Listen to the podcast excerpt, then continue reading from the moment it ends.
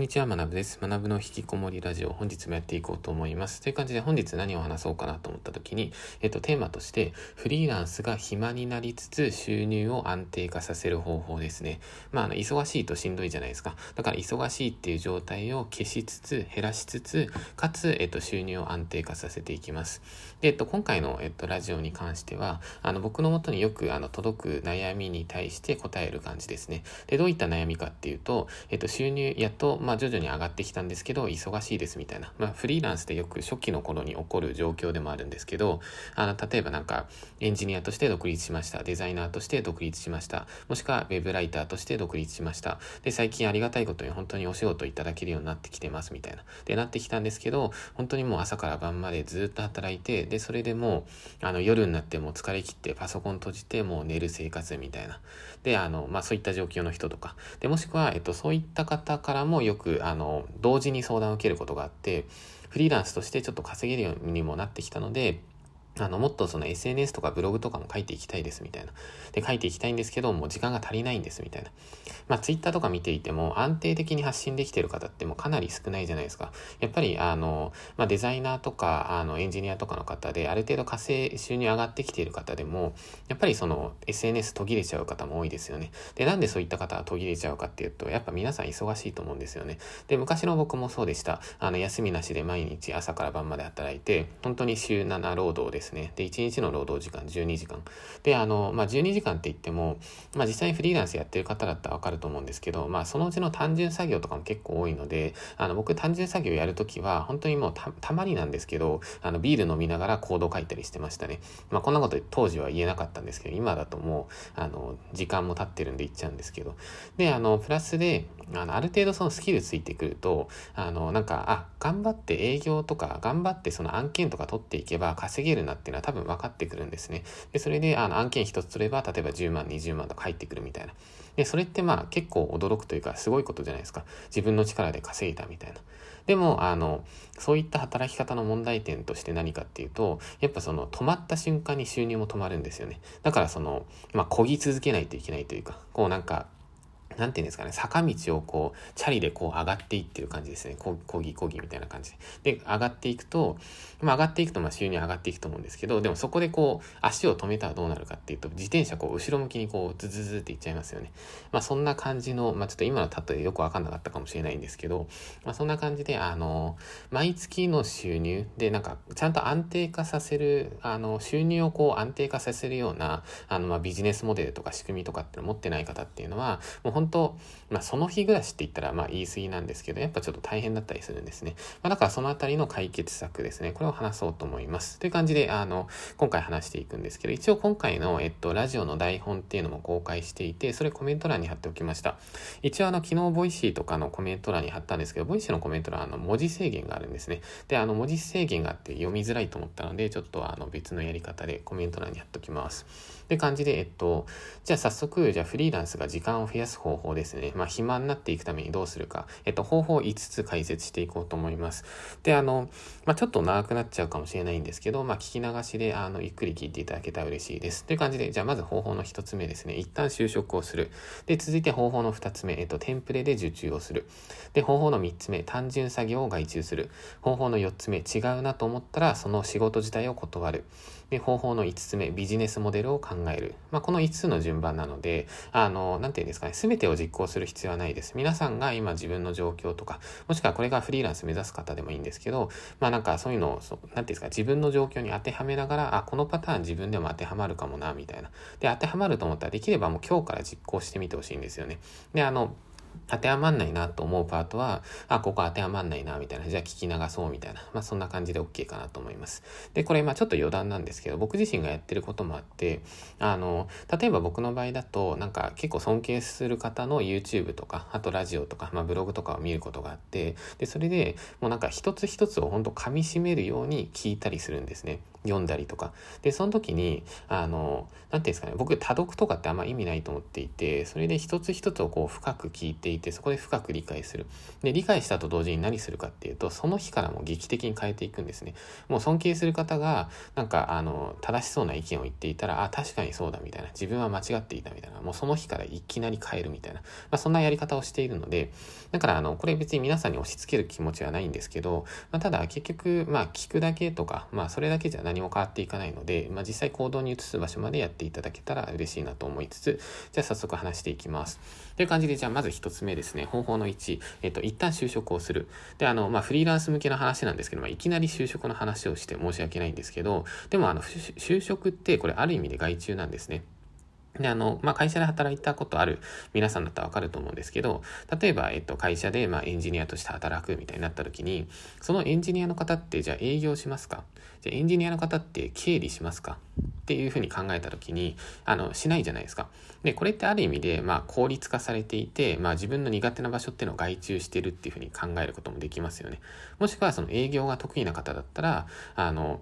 何ですか？営業だけするじゃないですか。で、営業が得意な方が経理とか別にしないじゃないですか。営業が得意な方が人事とかしないじゃないですか。だから会社ってある意味で自分の得意分野だけをやってればいいっていう。まあだからそこもある意味でその楽っちゃ楽というか、まあ僕はそういうふうに思っていて、で、今だと、あの、まあ僕自身その会社なんで嫌だったかっていうと、まあ通勤するのが嫌だったりとか、満員電車が嫌だったりとか、スーツ着るのが嫌だったりっていう、まあこういう方は普通に多いと思うんですね。で、今って IT 企業で、まあそれこそまあ技術職とかつけば、もうほぼ全部リモートでできるわけじゃないですか。で、だったら別にあの僕全員がフリーランスじゃなくていいと思っていて、あの、リモートで働ける会社で働きながら、そこで安定収入を得るみたいな。で、安定収入を得ながら、あの、サイドビジネスとして自分の挑戦もしていく。まあ、これも全然ありだと思うんですね。だから、えっと、就職絶対ダメだって思ってしまうと、なんか選択肢、あの、むしろ減らすというか、まあ、日本人ってもう大半は会社員してるわけじゃないですか。だから、あの、なんていうんですかね。まあ、そっちが悪いっていうふうに僕は一切思っていないので、まあ、だから、あの、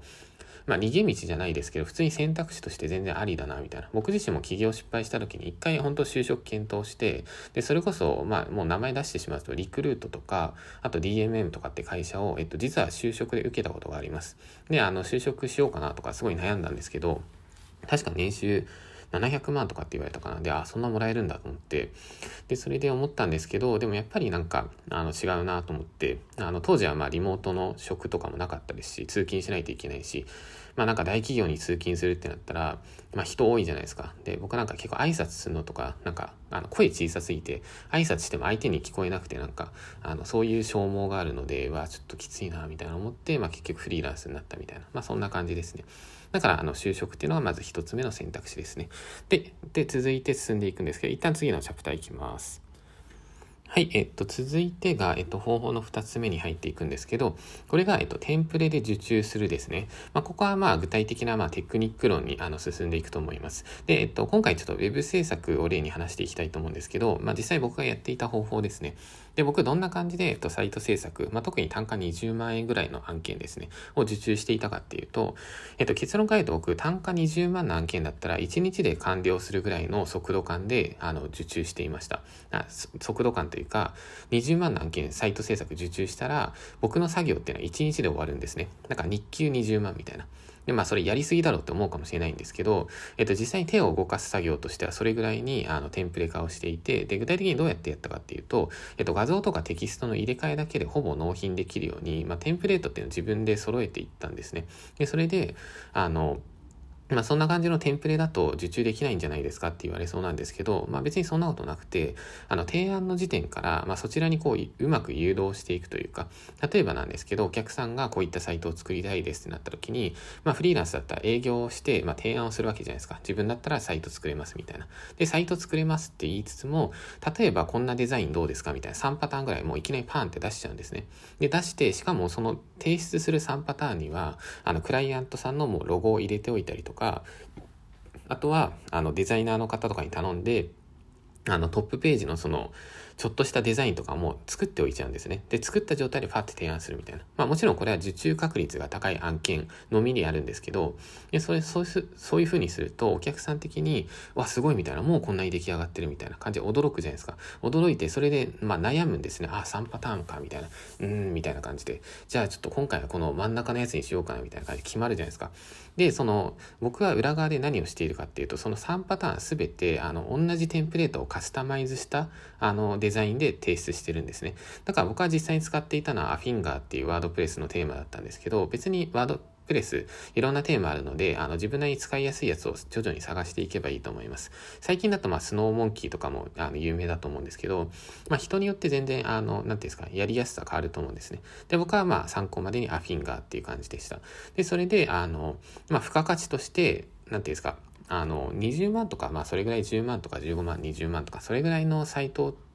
サイト制作、単価で作りたいって人っていうのは、まあ、どういうニーズを持ってるかっていうと、まあ、例えばなんか自分の会社名で検索した時にちゃんと上に出てくるようにしてほしいとか、もしくは自分の名前で検索した時に上に出てほしいみたいな、まあ、そういうニーズぐらいの方が多いんですね。だから、えっと、僕の場合だと、まあ、実際に名前っていうかその内容を少し話してしまうと、議員さんのサイトとか作ったりもしていたんですけど、まあ、そうなったら、まあちょっと、えっと、これから選挙出たいので、あの、選挙っていうか、サイトを作って、それ自分の名前と、あの、スペース政治家みたいな、まあそんな感じのワードで検索されたらちゃんと上に出るようにしてほしいですみたいな。まあ現状なんか Facebook しか持ってなくて、ちょっとこれだとあれなので、みたいな。まあそんな感じで、あの、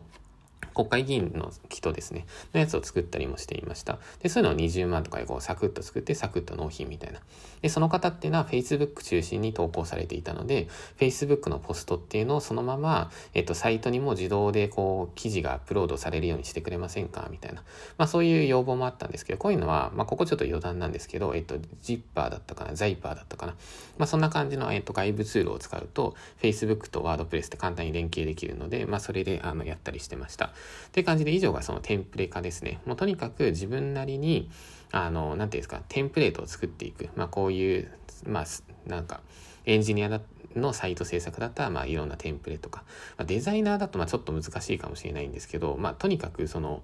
効率化を図っていくんですね。自分これ同じことしてるな、みたいな。もしくは、その、見積もりとかもそうですね。見積もりを一回一回、こう、丁寧に作るんじゃなくて、まあ、ある程度見積もりもテンプレ化しておいて、こう、パッと出せるようにしておくみたいな。まあ、そんな感じですね。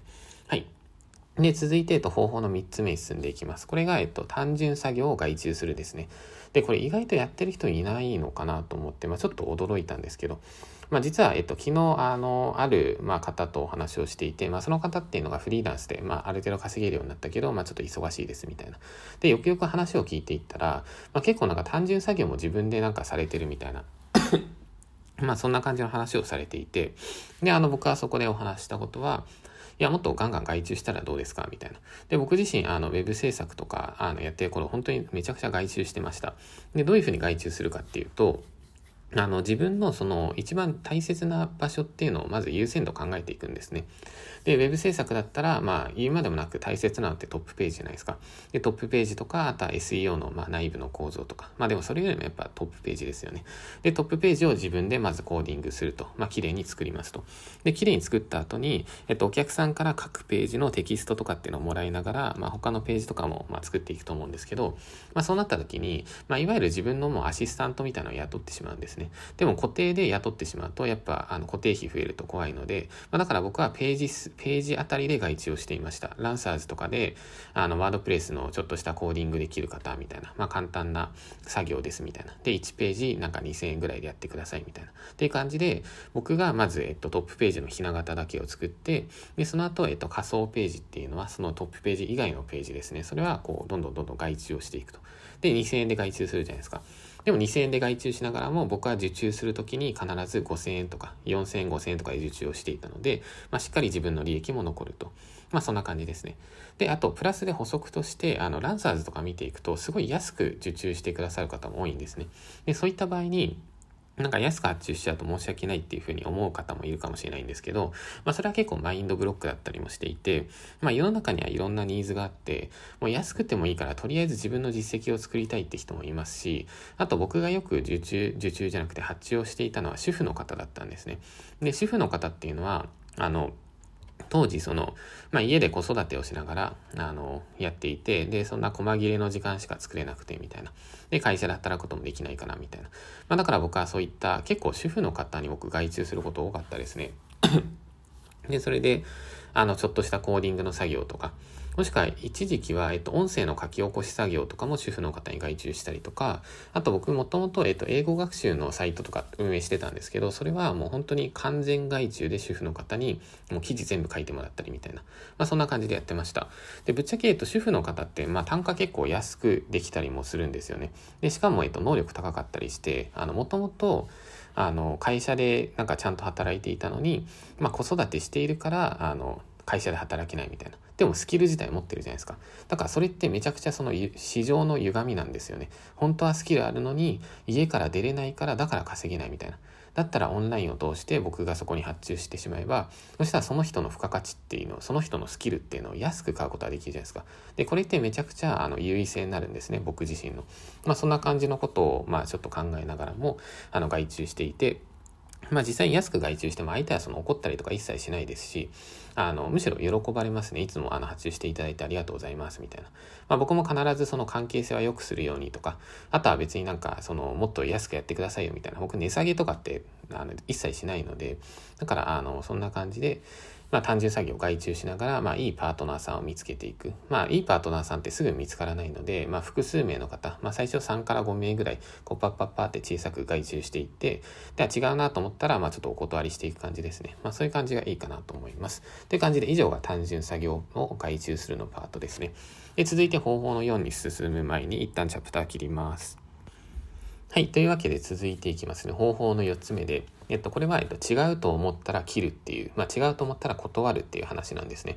で、これどういうことかっていうと、まあ、今回もちょっと Web 制作例に話したいんですけど、あの、世の中には、えっと、Web サイトって重要だよねって思ってる方と、えっと、Web サイトってただの、あの、名刺代わりだよねっていうふうに思ってる方がいて、まあ、要するに、まあ、人によってまあ考え方が変わってくるわけですね。で、その、どっちがいい悪いとかっていう話ではなくて、あの、まあ、僕の場合は Web 制作とかをしていた時っていうのは、Web サイトって重要だよねっていうふうに、まあ、そういうふうに思っている方とのみ仕事をしていました。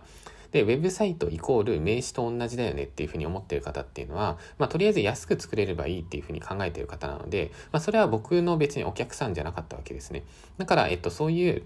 まあ、とにかく安く作ってくださいみたいな、そういう依頼が来たらもうすぐに断るみたいな、あ、すいませんみたいな、あの、実は、えっと、こうこうこういう理由でみたいな、あの、まあ、こうこうこういう理由って言ってないですね。僕の場合は、あ、すいません、ちょっと今リソース不足なので、あの、ちょっと厳しいですみたいな感じでお断りしてました。まあ、そんな感じですね。で、あとは、えっと、これも、まあ、ちょっと肌感覚的な話になっちゃうんですけど、あの、お客さんと、ま、打ち合わせとかをしていて、まあ、初回の打ち合わせとかで、で、それで、ま、話していて、なんかこの人違うな、みたいな、自分とタイプ違うな、みたいな。まあ、世の中人間いっぱいいるんで、まあ、合う合わない正直あるじゃないですか。で、それで、ま、ちょっと違う、なんか価値観も違うし、考え方も違うし、なんか、あの、一緒に仕事してもなんか長期的にいい関係作れなさそうだな、みたいな。まあそういうふうに僕は感じたら、もう結構そこ断ったりしてましたね。で、その際に断るのも結構言いづらいじゃないですか。だから、あ、すいません、みたいな。あの、一回その、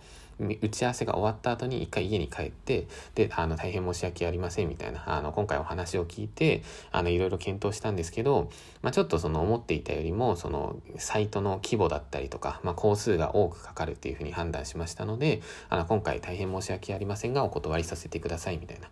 まあ、ただそこで、まあ、そのまま断っちゃってもいいんですけど、まあちょっと相手に申し訳ないなって思うんだったら、あの今回ヒアリングした内容っていうのは議事録にまとめておきましたので、まあこの議事録とかっていうのはあの他の企業さん探すときに使っていただけたら、よりあの詳細が伝わりやすいと思いますみたいな。申し訳ありませんがお願いしますみたいな。まあそんな感じでもうスパッと切ってしまうんですね。まあそういうふうにやると、あの、ストレスもたまんないですし、いいかなと思います。って感じですね。で、あともう一つ、えっと、追加をすると、えっと、お客さんと仕事をしていて、返信めちゃくちゃ遅い人いるんですね。で、返信、あの、あま、なんか余談として僕最近ちょっといくつかの仕事並行して進めすぎていて、あの、僕の返信が遅いっていう問題もあるんですけど、まあ、一旦それはさておき、あの、ウェブ制作をして、なんか、例えばこのページのテキスト作ってくださいみたいな、まあそういう依頼をするとか、もしくはウェブライターだったら納品完了ですみたいな確認お願いしますみたいな。もしくは、えっと、デザイナーの方だったら、ラフデザイン完成しましたみたいな。まあこの方向性で問題ないでしょうかみたいな。まあそんな感じの話をしたときに、あの、まあ基本的には1日2日3日ぐらいで帰ってくればいいと思うんですけど、なんか1週間とか、もしくはなんか本当に遅い人とかだと、まあ、2週間とか3週間、もしくは下手したら1ヶ月とか、で、1ヶ月ぶりになんかやっとメール来たわと思ったら、なんか大変遅くなりましたみたいな感じの、なんか謝罪がついていて、で、ああ、やっと来たかと思って返信するとまた帰ってこないんですよね。で、そういう人は僕はもう途中で断ってましたね。で、あの、まあ、いき断りつつも、えっと、断る際にちょっとパターンが2つあるんですけど、もう断りつつ、えっと、半分だけお金をいただくパターン、もしくは断りつつお金はいただかないパターンっていう感じで、あの、まあ、できればお金取ってからやめた方がいいとは思うんですけど、まあ、すでに作業をしている場合はですね。でも、あの、お金もらえなかったとしても、僕はもう損切りなのかなと思っていて、まあ、途中で結構いろんな案件切ったりしていました。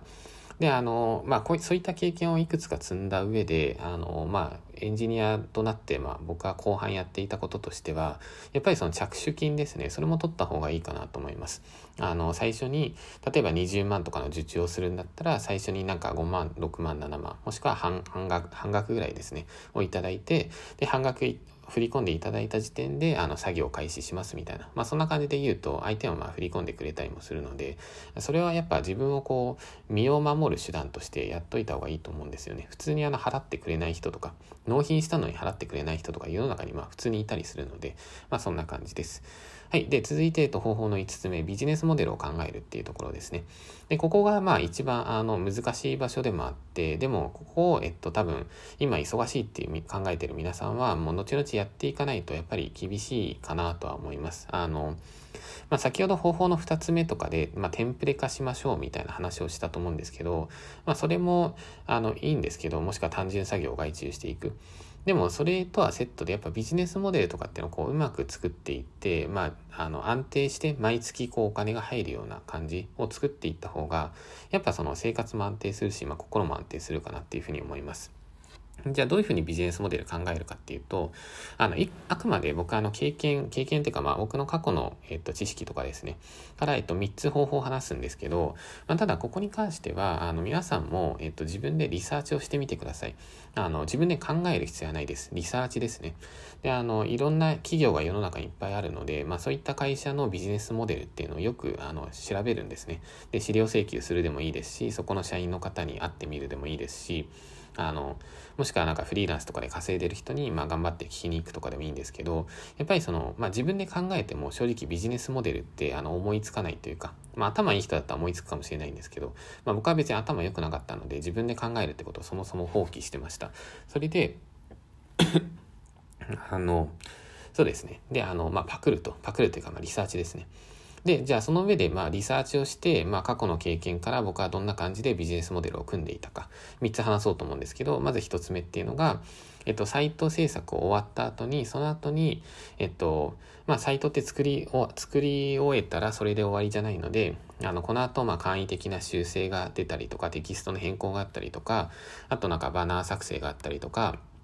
あとブログ記事入れていったりとか、まあそういった仕事もあると思いますみたいな。まあそのあたり僕の方で全て担当できるので、まあもしよろしければ、なんか月額の、まあ時間、時間のチャージでもいいので、あの仕事いただけたらサポートできますみたいな。まあそんな感じですね。で、自分の時給を例えば2000とか3000とかで設定して、それでじゃあ今月とりあえずじゃあ、あの15時間ぐらいやるので、じゃあ3万くださいとか4万くださいとか、まあそんな感じですね。で、もしくは、えっと、もう少し付加価値をつけるんだったら、ブログ記事を入稿する際に、私の方で、あの、SEO のなんか、キーワードっていうのを入れることができますみたいな。こうやってやると、えっと、アクセスっていうのが増えやすくなるので、まあ、そちらも可能ですみたいな。まあ、そういうことをすると、まあ、少し付加価値になったりっていう感じですね。はい。で、続いて2つ目の話をするんですけど、これが、えっと、リスティング広告の運用ですね。まあ、全部今回ちょっとウェブ制作を例にしてしまっているんですけど、まあ、ここは僕の経験一番濃い場所なので、ここを話していて、でそれで、えっと、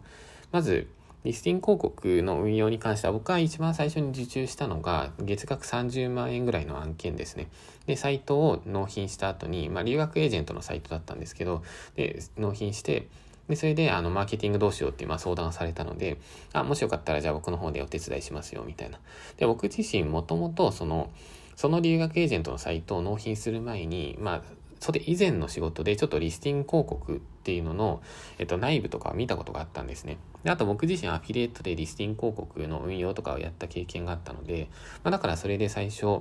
最初は広告予算10万とかから受注して、それでもう本当に、あの、その当時はその案件だけに全神経を使っていました。でそれであの10万っていうお金をこう慎重に運用してこう売り上げを獲得していくみたいな、まあ、そんな感じですね。で最終的にまあ月30万ぐらいの、えっと、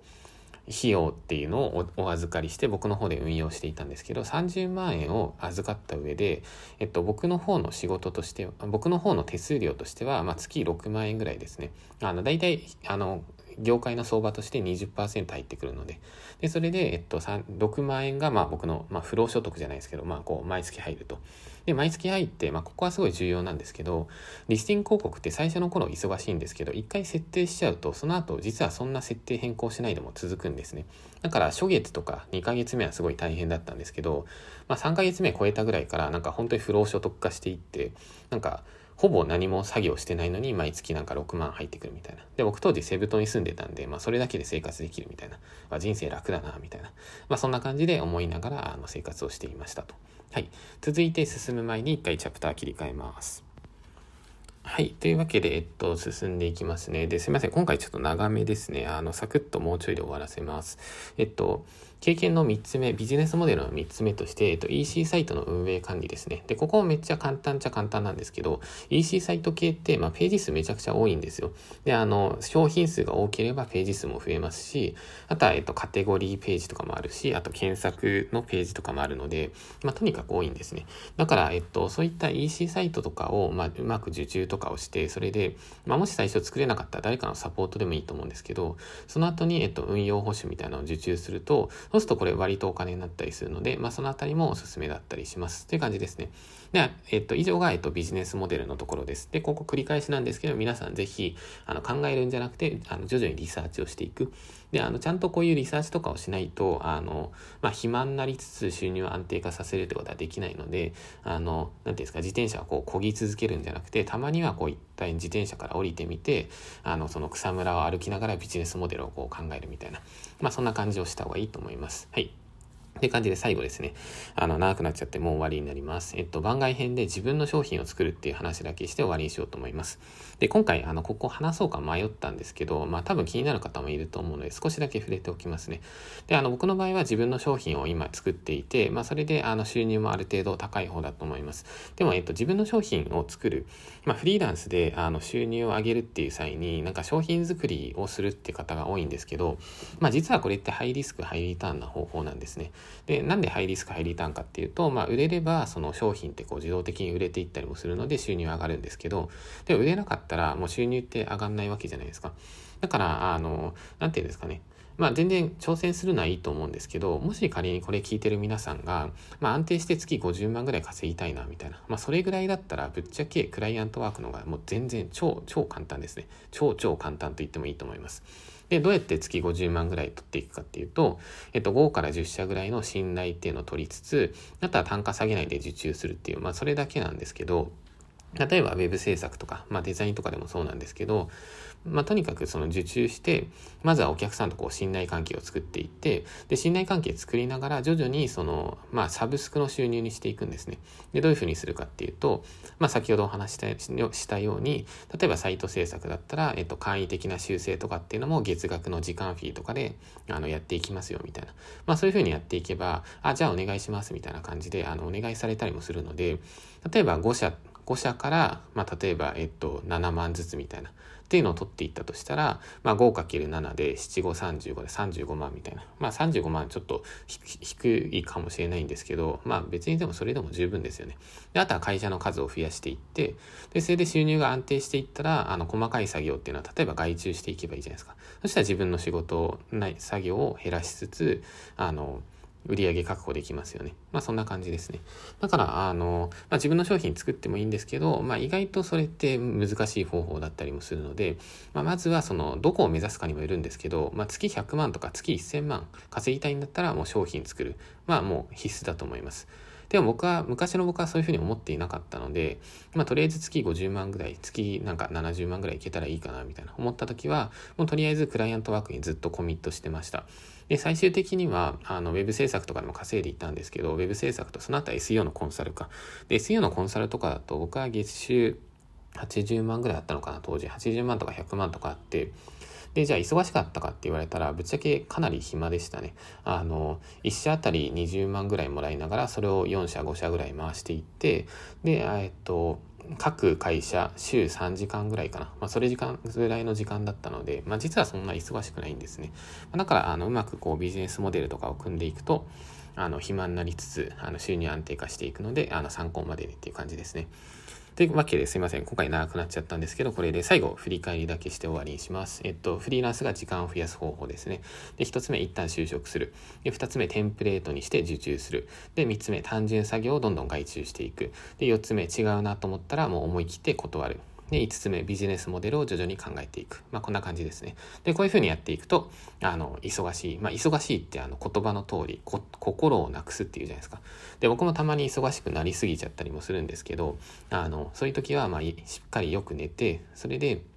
まあ別になんか毎月同じ収入を維持しないといけないとかそういうのもないので、あの、まあ人生長いですし、まあどうせあの僕のラジオを聴いてる皆さん、まあ、引きこもりの方多いと思うので、まあ、そんなお金なんて使わないわけじゃないですか。まあ、だから、あの、もちろん、めちゃくちゃ貧乏っていうのは僕は良くないと思うんですけど、まあ、とりあえずその、何ですか、忙しくて消耗してるよりも、まあ、そんな金ないけどめっちゃ暇な人のが僕は幸せなのかなと思ったりもしてるので、なんか無理せずに、あの、ぜひ頑張ってみてください。という感じで、今回ちょっとだいぶ長くなっちゃいました。あの、もしよかったらコメントで、あの、なんか感想とか、もしくは、あの、ツイッターで、あの、学ぶのひきこもりラジオのハッシュタグでなんか感想とかいただけたら、それも嬉しいです。というわけで今回以上となります。お疲れ様です。